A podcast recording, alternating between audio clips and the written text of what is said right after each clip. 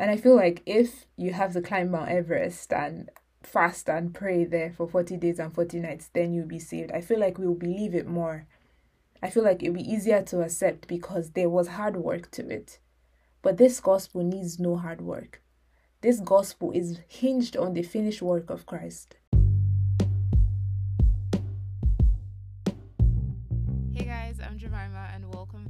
To Diary Jesus Kid podcast. If this is your first time tuning in, so happy to have you. Thank you so much for tuning in today.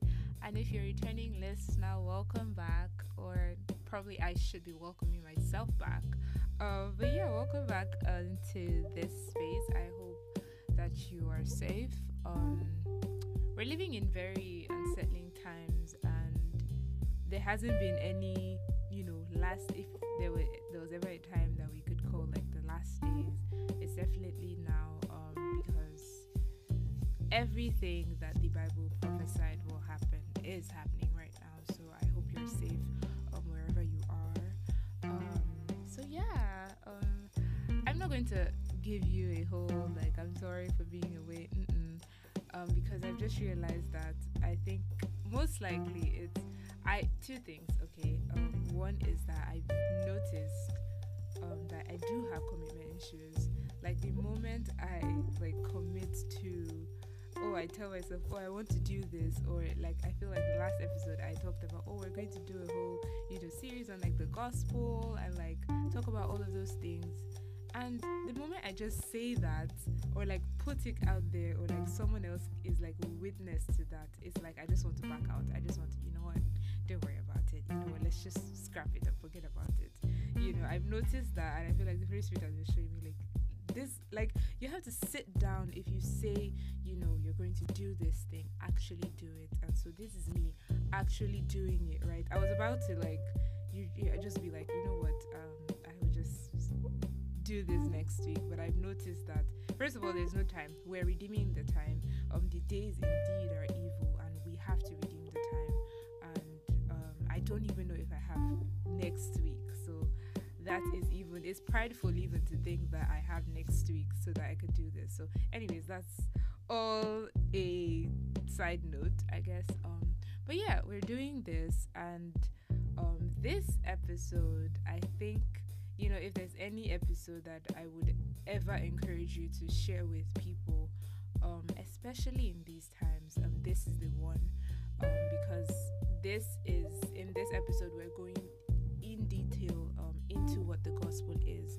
Um, this is the core of the Christian faith. You know, if we even call it faith, like faith in what? What are we actually believing in? And that is the gospel, right? And so that is literally what we're going to be talking about today. So I do encourage you um share this with someone um maybe right now or after you finish listening. Um because I think it's like really important. Um, this particular episode is so so important so, yes, um, let's just get right into it. Okay, so I can bet anything that you probably heard someone say, Jesus loves you or God loves you. Jesus died on the cross for you. Especially maybe like during Easter or during Christmas, you hear those phrases often. And maybe you haven't actually understood how weighty those statements are or maybe you just don't know, right? You don't understand what exactly the gospel is, or you maybe never heard it presented to you because I know that, you know, in last episode we talked about how John 3:16 is the summary of the gospel. For God so loved the world that he gave his only begotten son that whosoever believes in him should not perish but have eternal life. And I know for a fact that I recited that verse all my life. I knew it. If there's one verse of scripture that I could say that I knew ever since, I can't even remember where I learned that from. Um, but I knew it for a long time, but I still didn't understand it, or maybe, you know, I didn't really have anyone that would explain to me, right, why it was necessary. Like, why did Jesus have to come and die? Like, what exactly was the reason? Because I certainly didn't go to heaven to beg him. So, why did he, of his own will, of his own, you know, measure, come down to earth to save me? And what is the implication of his death? What does that mean for me? So, that's all we're going to talk about today. And I've learned that we can't exactly present the gospel, you know, and go in depth into it without actually starting from the scratch, you know, from creation, from where it all began, literally the genesis of it all. And so we're going to start from there. So you've probably heard this story titled um The Fall of Man. And so I know that you know the story, so I would not bore you with it. So I'm just going to summarize it really quickly. So God creates heaven and earth, right? Six days. You know, He creates man last because, you know, we've talked about this. Like, man is a star creation. He took time. There was intentionality. There was, you know, purpose to it. And all of those good things, right? So He creates man. And then He says it's not good for man to be alone. So He creates a woman, right, out of the man's ribs. And that, you know, in its own, it's very significant that God did not start from scratch again to create woman. He took out of the ribs of man. So just hold that thought in a second. It will all make sense, you know, in a while. So, yes, so God creates Eve, right, and he plants a whole garden for them. Now, this is also something I want you to know that Eden was not the entirety of earth. Eden was not um the whole of the creation. God created everything. Then after he created man, he now created, you know, a garden. He planted a whole garden just for man's enjoyment, just for man to take care of it and watch over it, right? So just understand that God is really the author of enjoyment. Like the initial plan was for you to enjoy, for us to enjoy, right, in the Garden of Eden, with all sorts of beautiful fruits and trees and landscapes. Like, just imagine, you know, based on what we have on earth right now, the beautiful, you know, sights we have on earth. Just imagine how beautiful Eden must have been for him to create a special garden. You know that that was truly special, right? So he creates a garden, you know, places them there, and then he gives Adam this one instruction that you can eat of any fruit in this garden, anything you want. But of this one in the middle, you must not eat, because the day you eat it, you will surely die. And Adam's like, sure, bet, like, deal, right? I think, okay, side note, I think, um, younger me, and when I say younger me, I mean like a year or two ago, I've probably entertained this thought like, why did God create that tree? Like, why did God even, like, He should have, you know, not created that tree and all of this wouldn't have happened. And first of all, that's a very prideful and entitled statement to make. And um, if you ever have made that statement, yeah, that's that's incredibly prideful. And I will show you how. First of all, um, he's God he has every right to create whatever he wants to do. And secondly, can't you see how entitled it is to say that God has no right to create a tree for himself? Like he created thousands of trees, but he only puts a censorship on one. He only keeps one for himself. He only says, Don't eat of this one. You have many other options, more beautiful, you know even from the start if you are really you know look into scripture and you read it like word for word sometimes you see that it was until the serpent poisoned um Eve's mind with this thought that it's you know good to make you wise and you know you'll be like God that's when her perception of the fruit changed it was just basic. There was not it was not like it was shining, made of gold, and it was like, oh, it was actually kind of enticing, and God was like trying to lure them into sin. No, it was none of that. It was a basic tree. I think we even had this idea that it was like red and green apple, half red, half green, to signify good and evil. Well, I don't know that that that was true, um, but all I know is that it was a tree, basic tree, and it wasn't until the serpent poisoned her mind, and we see that in verse verse 6 of Genesis 3 and she said it says the woman was convinced she saw that the tree was beautiful and its fruit looked delicious and she wanted the wisdom it would give her. So she took some of the fruit and ate it. So that's just telling you that first of all that small seed of doubt changed her perception. It skewed her vision skewed everything. So that's also you know a side note. And then another thing about that you know saying that why did god create a, um, you know, that tree in the first place is that you never truly know that someone would choose you if you don't present them with options. And so man had no choice, you know, but to serve God then. They had no choice. There were no other options, right? But now there's an option. Now there's an option. Satisfy your flesh. Oh, you can be like God too. You do you will not need this God. You will be God yourself. Now there's an option. And that is the true test. That is when we know who you are really for, what you're really serving, when you're presented with options. And all that is just some deep theology that maybe we might get into some other day, but that's just a side note if you ever have that um line of thought like why would God create a tree for like that is entitled and that is prideful. So stop it. Just stop it. You know, he has every right. If he wanted to create 20 trees that he doesn't want them to touch, he has every right because he is God. So, anyways, um, let's get back into, you know, where we're talking about. So, Eve eats of the tree, right? And she gives it to her husband, Adam, and Adam eats. And now they eat, and suddenly they realize that they're naked and their eyes were opened, you know. And then God is coming at the cool of the day, per usual, and he's like, Adam, where are you? And Adam's like, uh, okay, here's the deal. I heard you, I heard you coming, and I ran to hide because I am naked. And then God's like, hold up, who told you that? Like, I never told you you were naked. Like, where did you get that information? Did you eat of the tree I asked you not to eat of. And he's like, oh, it was Eve. And we know how the story goes, right?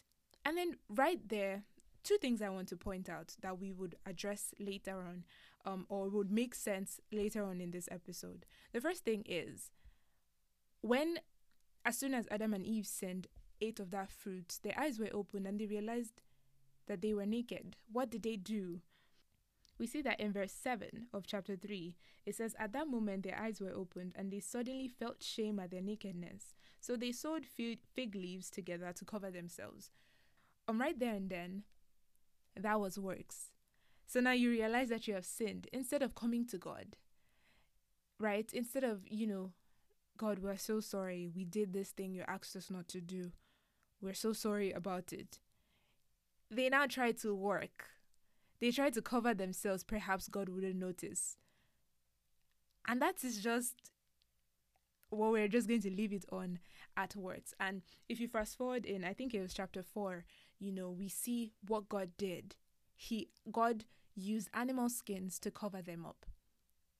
And so he rubbished whatever it was that they thought they were doing with leaves and an animal died because you can't have animal skins without a, a death, the death of an animal, right? So there was some bloodshed, and God, you know, used that to atone for their sins and cover them up with the animal skins. So now we'll hold that thought, right? So now, what exactly is sin before we can even go further? And I think the easiest definition of sin is just missing the mark missing God's mark, missing God's standard, falling short of the standard of God. That is the easiest definition of sin. It's not about what you think is good. It's not about what you think is good or bad. It's about what God thinks. It's about what God says is good. And so if He says this thing is sin, it is sin. If He has set His standard that this is the standard, then whatever you do that is below that is sin. And so when the Bible says in um I think it's Romans 6 actually I lied. It's Romans 3 23 and it says for all have sinned and fallen short of the glory of God. We know that that just simply means that all have fallen come short of God's standard. God's standard is way up here and everyone you know in one way or the other has fallen short of that right okay so now from the very first man you know from what they did, what happened in the garden, we see that sin has consequences. Because God instructed Adam and he told him that the moment you eat it, you will surely die. He has told you there will be punishment for sin, and the punishment for sin is death. The Bible says the wages of sin is death. In Romans 6, I think it's verse 23 as well. where it says the wages of for the wages of sin is death, but the gift of God is eternal life through Jesus Christ our Lord. So understand that if sin was your work, your wage has to be death. And so by basic con- by basic, you know, substitution and we just do basic math, right? All have sinned and fallen short of the glory of God. And now the wages of sin is death. That means by default, all have sinned. And all is going to die. Everyone is doomed to die. And maybe you are still there thinking like, um, okay, I don't know why God is punishing all of us for Adam's sin. Like it was Adam that sinned. It wasn't me that ate the fruit. So because I you may or may not have ever heard of like an inherent sinful nature, the Adamic nature of sin in you. Well, I'll clarify that in a little second. Um so understand that Adam was never a name. God never named Adam. He did not say, um, your name will be called Adam. You know, with Jesus, the angels came with prophecies. His name will be called Emmanuel, God with us. His name will be called Jesus. There were prophecies to his name. But Adam was not giving a name. Adam simply meant human, mankind. So understand that in God's eyes, when Adam sinned, all have sinned. And if you even want to even argue it, well, okay, even if we take out Adam's sin from the equation, you probably can count a couple things that you've done wrong and falling short of God's standard. So all have sinned. That is not up for debate. And God is a just God. I think it's also very important in talking about the gospel to emphasize the justice of God. Yes, we know that God is a loving God. You know, even that verse says, God so loved the world. He gave his son. Why? Because the wages of sin is death. And so, as a just God, you cannot look at sin and close your eyes and say, I don't see it. If I don't see it, it's not real. No. He loses his credibility. And the moment he stops being just is the moment he stops being God. The moment he stops being holy is the moment he stops being God. Because what differentiates him from us? If God can be sinful,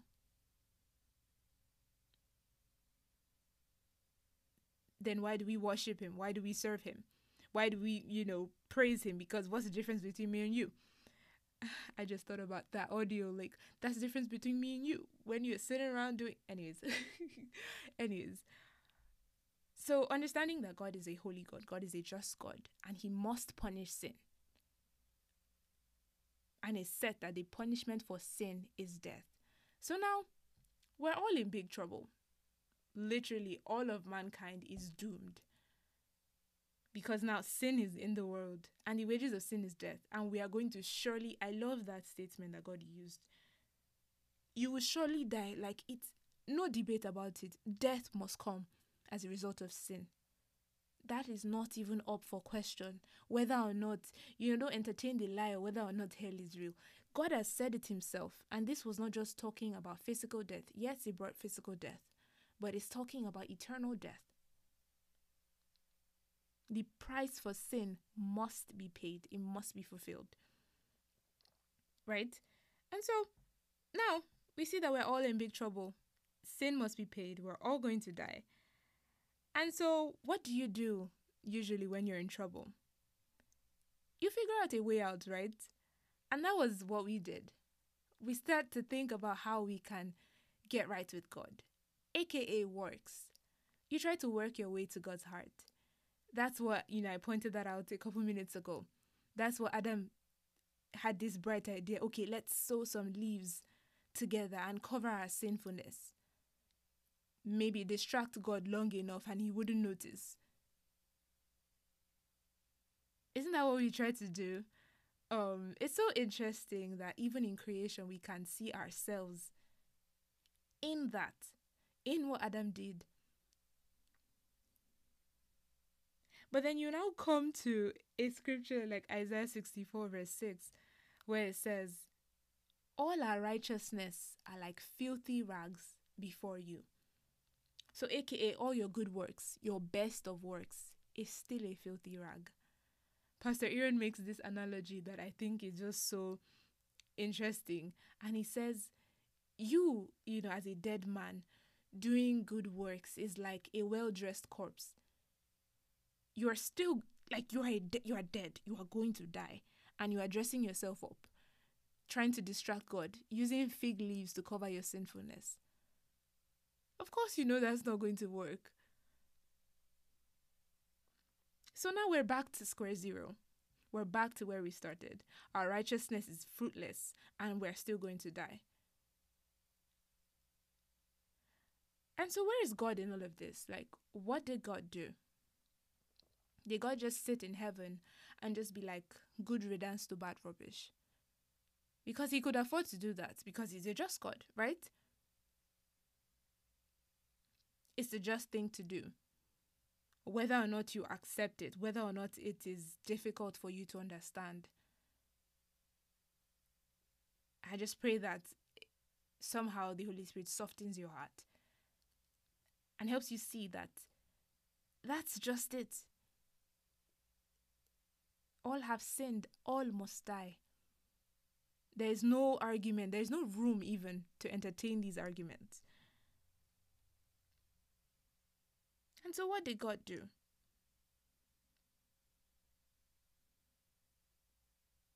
He sent his son. He came down in the person of Jesus to pay the price for our sins. And now that might not mean much to you, but if you understand that everyone by default, because all have sinned, eternal death awaits you. It's only just a matter of time. And so God intervenes. God steps into the scene in the form of Jesus. That's where John 3:16 comes into play. God so loved the world. Now he saw that the world is destined to die and moved in love out of his love for us. He gave his only begotten son that whosoever believes in him should not perish but have eternal life. So just picture this courtroom scene, right? You are the guilty person. The judge doesn't need to give evidence. He doesn't need evidence to convict you as guilty because you are guilty. You yourself, you know that you're guilty, right? And so he tells you, well, based on what I have here, you sinned. And the price for sin is life imprisonment, eternity in hell. And then he steps down and he says, But I will pay the price for you. And that is salvation. And I love the verse in Romans 3 25 to 26. And I'm just going to read that really quickly as we unpack it. And so it says, Whom God set forth as a propitiation by his blood through faith to demonstrate his righteousness, because in his forbearance God had passed over the sins that were previously committed. Verse 26, the most important, to demonstrate at the present time his righteousness, that he might be just and the justifier of the one who has faith in Jesus. So that is that courtroom scene again. He is both just because sin is being paid, paid for, that death is going to happen but now he is the one that also pays the price. And so I love this statement that Pastor Aaron once made, and he said, The only thing you bring to the table of salvation is the sin that made it necessary. That was all you did. That was all we did. All we did was sinned, created a problem. And so now his wrath is satisfied in Jesus. And you are justified, you are set free. And so now let's put that aside or just keep that at the back of your mind now. And let's just come back, right? We read the Old Testament and we read of the sacrifices. You know, Moses went to the mountain, got these laws from God. and read of all of these sacrifices. Like for this sin, there was a particular sin offering, and there was just a lot of bloodshed. You know, animals were dying over and over again. But then it wouldn't make sense if you haven't read Hebrews 9 22, where it says, For without the shedding of blood, there is no forgiveness of sin, there is no remission of sin. So, first of all, works are just thrown in the trash because if there's no shedding of blood, your forgiveness is not setting. So, you working is just fruitless because there is no shedding of blood. There must be bloodshed. Something has to die. And so, understanding the gospel, understanding the importance of Christ coming down to us, gives the Old Testament so, so much perspective. Because now you are seeing that it was just all a foreshadowing of what was to come. Because if you read through, um, you know, Ed- Exodus, Leviticus, if you read through, you will see that it had to be a lamb without blemish, a lamb without spot. Sinless, that's what it signifies. A clean lamb. Because that was what Jesus was going to be. John had this revelation, John the Baptist, and he said, Behold the Lamb of God who takes away the sins of the world. So all of that was just a foreshadowing. Because if you think that, okay, those were even good enough, then why did they have to do it? And I feel like this is what Hebrews really just stresses. Why did they have to do it every year? It was periodical. That's to show you, that's because God is trying to show them that it's impossible for the blood of bulls and goats to take away sin. It's impossible. It was just like putting a bandage on an open wound. You know that's not going to work, but just temporarily, right? Just stop the bleeding for now. While, you know, the plan of God that has been set in place before the foundation of the world, while the plan unfolds. It's a bandage to an open wound. It wasn't in any way, you know, God was not pleased with it. We read in the Bible where Jesus says, For the sacrifices of bulls and goats you were not pleased with, but you have given me a body. So, all of that, if we, he even wanted to continue that tradition, first of all, there wouldn't even be animals enough for this world because we do be doing whatever we like we're knowing that it's impossible for the blood of bulls, bulls and goats to take away sin. So we see that from the onset of creation, from the very first man, a lamb died. How do we know that? Well, there were sheepskins. God used animal skins to cover them, and you don't just manufacture animal skins.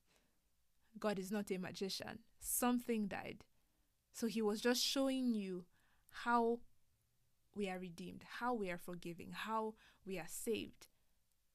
And so, the entire of the Old Testament, when we hear of Abraham, God telling him to sacrifice his son, you now see that it wasn't just a test of faith. Yes, it was testing his faith, but it was also a picture of what was going to happen because that was Abraham's only begotten son, right? Well, God was also going to do the same thing. And we see right there that Isaac was going to die, but God sent a lamb in his place. That substitution. He has been showing us. You know, that you touch a lamb and all your sins are transferred to that lamb and that lamb dies. And we look at Passover, which is one of the biggest ones. And first of all, we see that it wasn't about anything they did. The instruction was kill a lamb spotless, you know, a lamb that, a young lamb that is clean, that is spotless, that, you know, without blemish, and put the blood on your windows and doorposts. And when the angel of death comes, he will pass over you. When he sees the blood, he will pass over, hence the name. And so I want you to understand that if an Egyptian got that information and did that, the angel of death would have also pass, passed over because it was never about what they had done. It was never about their works, it was just the blood. So I hope these things are starting to make sense to you. That without the shedding of blood, there is no forgiveness of sin. And it was not just the shedding of the bloods of animals because God was not pleased with that. It's impossible for that to take away sin. So even if we had continued that, we are still doomed to die because that hasn't taken away our sin. So now let's talk about the incarnation for a little bit. Right? Because we know that God so loved the world that he sent his only begotten son. So how did he send his son? Well, we see it from creation. We see that all of us have this inherent Adamic quote unquote nature, right? Well, the first demarcation is that Jesus never had that. He was conceived of a virgin. So that sinful impute was not part of him. Because the Bible says in John 1, in Matthew 1 or 2, the Spirit of the Lord will come upon you and you will bear a child. And that was how it happened. There was no human addition to it. So he was not born with that sinful nature. Wow, glory to God. That was the first sign. Because he has to be without sin. And so the Bible tells us that he was tempted in every way, yet without sin. Because a high priest, you know, I, I really love the book of Hebrews, where he contrasts what the high priests on earth were doing then, that they had to pay atonement for their own sins. But glory be to God. Because our great high priest, our high priest, had no sin. And I think I just want to read that from Hebrews. And so Hebrews 9 from verse 11 says, So Christ has now become the high priest over all the good things that have come. He has entered that greater, more perfect tabernacle in heaven, which was not made by human hands and is not part of this created world. With his own blood, not the blood of goats and cows, he entered the most holy place once for all time and secured our redemption forever. And then verse 13 says, Under the old system, the blood of goats and bulls and the ashes of heifer could cleanse people's bodies from ceremonial impurity. Then verse 14 now says, Just think of how much more the blood of Christ will purify our consciences from sinful deeds so that we can worship the living God. For by the power of the eternal Spirit, Christ offered himself to God as a perfect sacrifice for sin. That is just so amazing. If you understand this, I think Hebrews 9 is an essential read. 9 and 10, I would say. It is so amazing. And so, because the wages of sin is death, someone had to die. So, God comes down and he dies. And that's why the road to the cross gains perspective now, because we see Jesus saying, If there's any way, God, let this cup pass over me. I find it interesting that Jesus knew from the onset how he was going to die. He knew everything. He talked about it the most in detail what was going to happen, how he was going to be arrested, how he was going to be betrayed. He knew all of these things. And so when it was finally going to happen, like we're just talking hours away or minutes away, and he's like, God, if there's any other way. So understand that there was no other way. No other way that salvation could come to man except he died. He said, Nonetheless, not my will, but yours be done. Just picture how much agony and suffering Jesus was about to go through. Because if you think about the wrath of God towards sin, that's the entire eternity eternal death concentrated in three hours, just imagine how much agony he was going to go through. But he knows that there is no other way. That's why Jesus can boldly make the statement I am the way, the truth, and the life. No man, no man, nothing you can do, nobody. And just know that before Jesus, no one had been to heaven. That's matter for another day. But no man, he said, can go to the Father except through me. Because if it was possible for us to attain salvation, why did Jesus come? If it was possible for us to work our way, why did Jesus come? Why did he waste his sweet time? Why did he have to suffer all those things? You need to know first that it wasn't possible. There's no other way. He's the only way, the only truth, the only life. There's no life outside of him. There is no eternal life outside of Jesus. If you take Jesus out of the equation, we're back to where we started eternal death. Okay, let's bring this one home, right? Because we talked about how Jesus died for our sins, but it means nothing if Jesus died for our sins and he did not resurrect. So it's very important to know that as important as it was that Jesus died for our sins, as important as it was, you know, that there needs to be a shedding of blood for the remission of sins, our salvation is not complete if he did not resurrect, if he did not conquer death. Because if it was just that he died, then our faith is futile. And I'll prove that to you from scripture. So we're going to be reading from 1 Corinthians 15. And I'm just going to give a little bit of backstory, right? So Paul was addressing um, a set of people in the Corinthian church that didn't believe in the resurrection, right? And he's literally just saying that if you say there is no resurrection from the dead, that means that Christ did not resurrect. And if Christ did not resurrect, then our faith is useless. Our faith is meaningless because we're still dead in our sins. We're still going to die in our sins. We're still, you know, He hasn't conquered sin, right? There has to be, you know, He has to be raised up sinless, you know, because, you know, He bore our sins. You know, the Bible says, surely He has borne our iniquities, He has carried our sorrows. But it means nothing if you just bore the sins and died in it. No, he had to resurrect. And he did.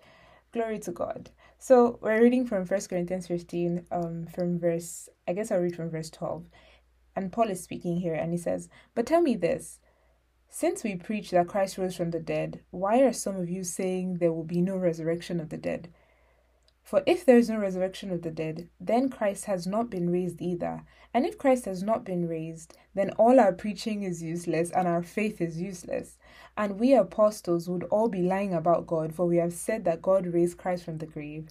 But that can be true if there's no resurrection of the dead. And if there's no resurrection of the dead, then Christ has not been raised. And if Christ has not been raised, then your faith is useless and you are still guilty of your sins. Then verse 18 says, In that case, all who have died believing in Christ are lost. And if our hope in Christ is only for this life, then we are more to be pitied than anyone in the world. That is just interesting. Verse 20, he now says, But in fact, Christ has been raised from the dead. He is the first of a great harvest of all who have died. And the final verse we'll be reading is 21, and it says, So you see, just as death came into the world through a man, now the resurrection from the dead has begun through another man. Glory to God. Wait, I'll read verse 22. That is also so powerful.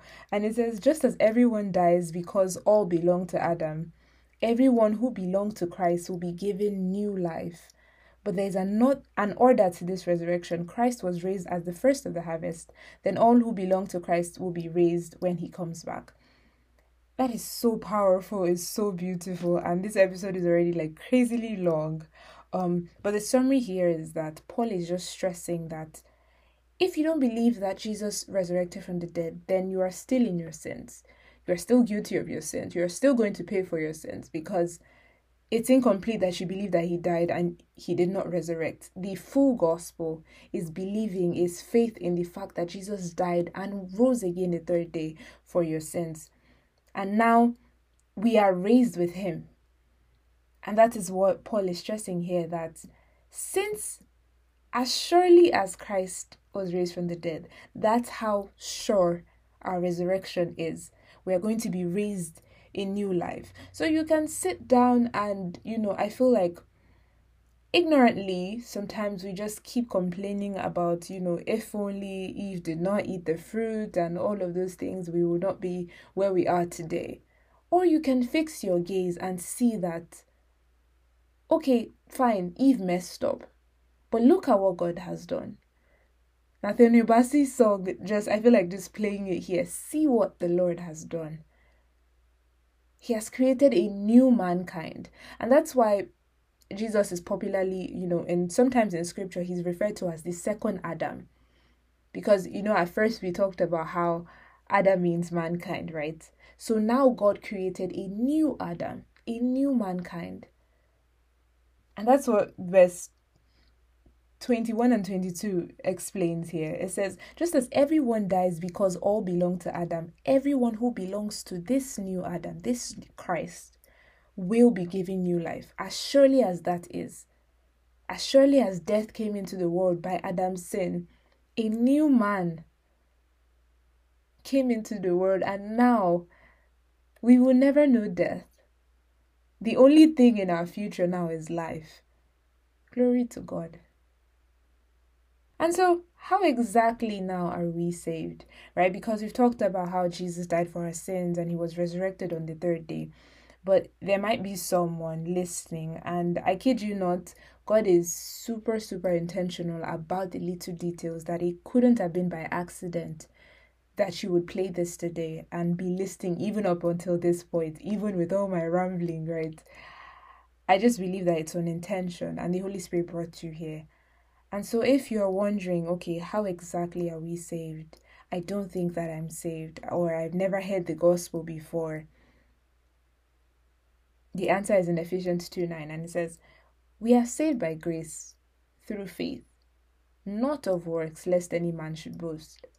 God intentionally made it this way that is through faith in Jesus and not just believing that, oh, Jesus exists. No, believing that He died and he was resurrected to new life for your sins. And you see, it wasn't just that Jesus died for your sins, it was that you died with him. So, understanding that on the cross, it wasn't just you, it was all of us who would ever believe in Christ. We've all paid on the cross, it was all paid for. All our sins were paid for on the cross with Christ. And this is Romans 6, and it says, For we died and were buried with Christ, from verse 4 For we died and were buried with Christ by baptism, and just as Christ was raised from the dead by the glorious power of the Father, now we also may live new lives. Since we have been united with him in his death, and we will also be raised to life as he was, we know that our old sinful selves were crucified with Christ he didn't just he didn't die alone. We died with him. And that's so powerful. Understanding that because you died with him, you will be raised because he was raised from the dead. As surely as Jesus resurrected from the dead, that is how sure you can be of your salvation. Sure you can be that you are going to be raised on that day. And we're going to do a whole other episode on the assurance of salvation because I know that's also a really big one. But I want you to know that you can be sure of it. It's possible to be sure that you're saved. I mean, this is God's plan, that we will be confident in it. But just in case there's someone listening that isn't saved or has never heard the gospel before, maybe this is your first time. I'm going to read a scripture in a second and I just want you to truly just take it in. Maybe go back and read those that scripture and do what it says. And you will be saved. It's that simple. You don't need to climb a mountain for 40 days and 40 nights.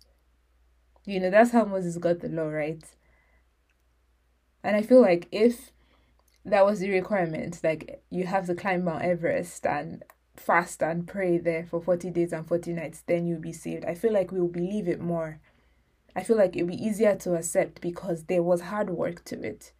But this gospel needs no hard work. This gospel is hinged on the finished work of Christ. So now, when you read the Bible and you see that Jesus on the cross says, It is finished, you now understand that he wasn't talking about pain and suffering and tears. Yes, he conquered those two. Yes, at the end, there will be no more tears, there will be no more pain, no more suffering. But what he was talking about there is the finished work. the wrath of God has finally been satisfied fully in Christ. And now he can afford to say that whosoever believes in me, whosoever eats my flesh and drinks my blood, has eternal life. I am the bread of life. Whosoever eats this bread will never die again. He can afford to say that because he paid the price. And so, if it was that you believe in Jesus according to how scripture asks us to, if it was possible that we would believe in Jesus and then we would still face and pay that price, then Christ died for nothing. But because the wrath of God is satisfied once for all, a perfect sacrifice. Glory to God. So I hope you're seeing now that it's prideful to think that you can supplement salvation with your good works. It's prideful because Jesus' work is perfect. He paid it all. You know, the hymn says, Jesus paid it all. All to him I owe. Sin had left a crimson stain, he washed it white as snow. That is the gospel. That is why it is good news. Salvation by works, it's not good news. It's not even news at all. It should be the normal thing and that's why I intentionally started this quote unquote series, even though it took me like a month to come back. Um, that's why I started with talking about the power of God and how it doesn't make sense. Because Romans 1.16 says, I am not ashamed of the gospel because it's the power of God unto salvation for everyone who believes. In First Corinthians 1 and 2, Paul was talking about it and he says, It pleased God through the simplicity of the gospel to save everyone who believes. It pleased God. This was God's work. If you feel like, you know, it seems too easy, well, that was the point. Because now to the Greeks, to the Gentiles, it's like it seems it seems foolish for someone to say that, excuse me.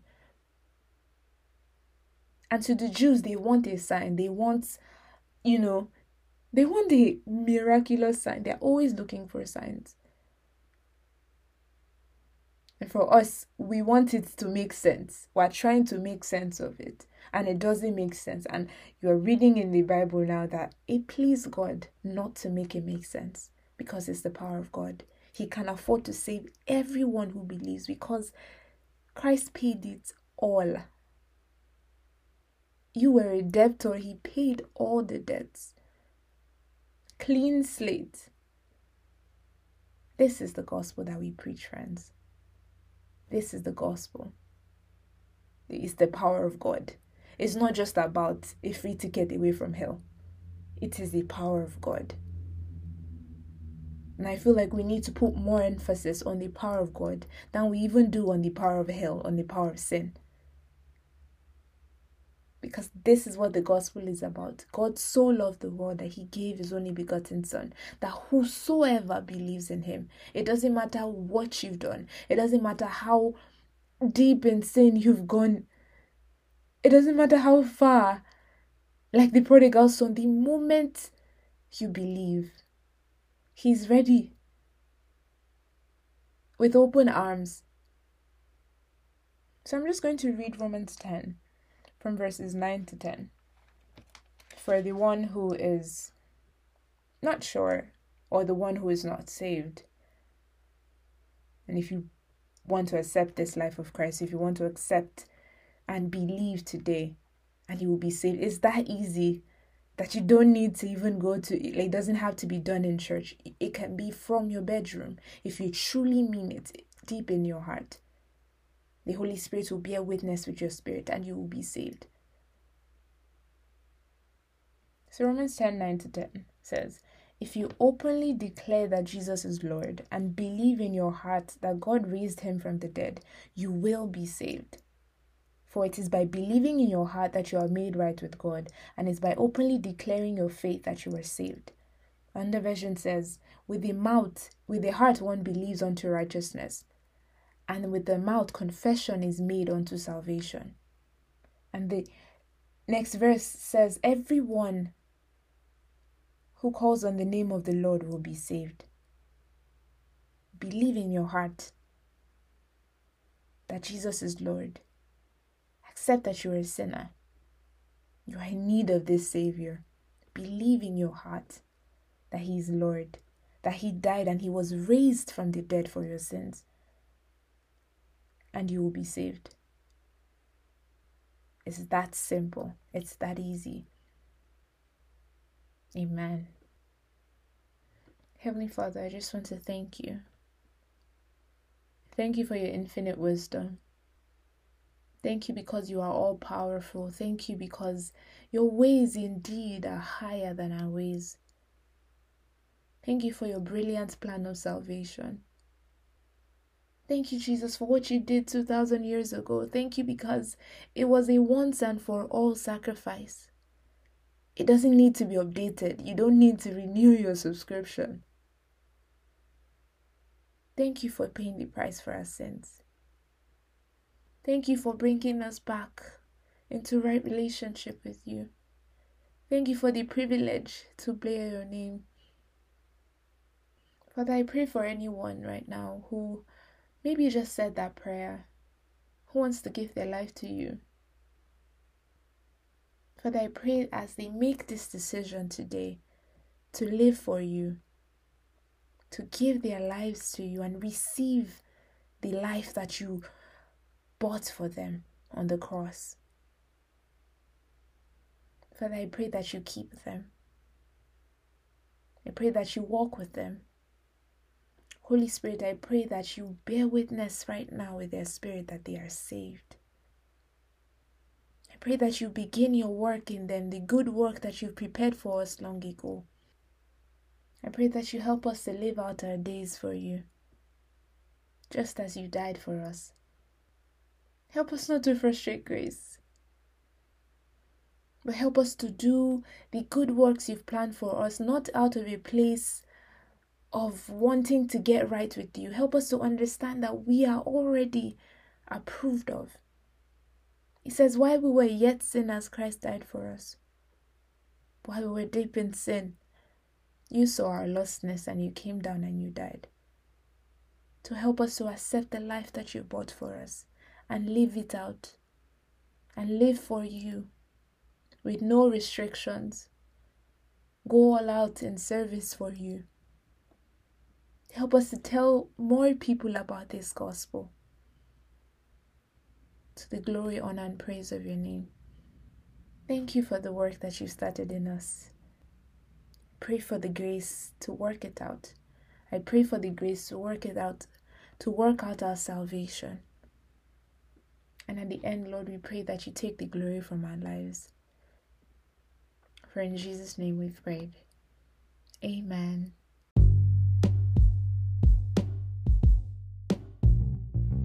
Thank you so much for tuning in today, guys. I am so excited that you listened thus far. I'm so grateful. Thank you for listening to me. I hope that this was insightful to you. I hope that this was reassuring.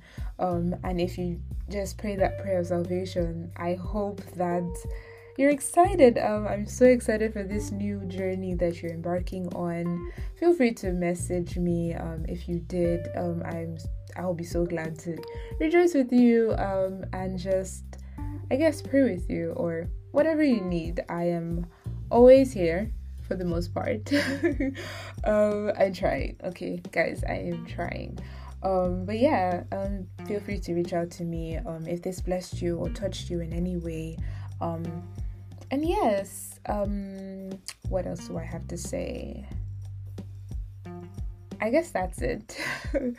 um, okay, so until next time, I love you guys with the love of Christ. Oh wait, um, please make sure you share this. Like, don't be stingy. Like, you can please share this one if there's ever an episode you would ever share please share please rate us um i see your ratings the kind words um rate us five stars please please rate us five stars on your preferred platform. That also helps too. It takes nothing you know as many times as you go especially on like apple podcasts i think as many times as you log on to listen you can always push that button as often as you can. That will be super helpful. Thank you so much for everyone that has done that in the past and everyone that will continue to do so. Um i'm so so grateful for you guys you don't understand how you know so many of you like god really does use you. Like the Holy Spirit will literally, you know, sometimes when I'm just like discouraged and I'm like, you know, I'm losing it. And then one person will just text me and just be like, oh, this episode was really encouraging to me. And it's just a boost, right? And so I'm just really grateful for everyone that has done that.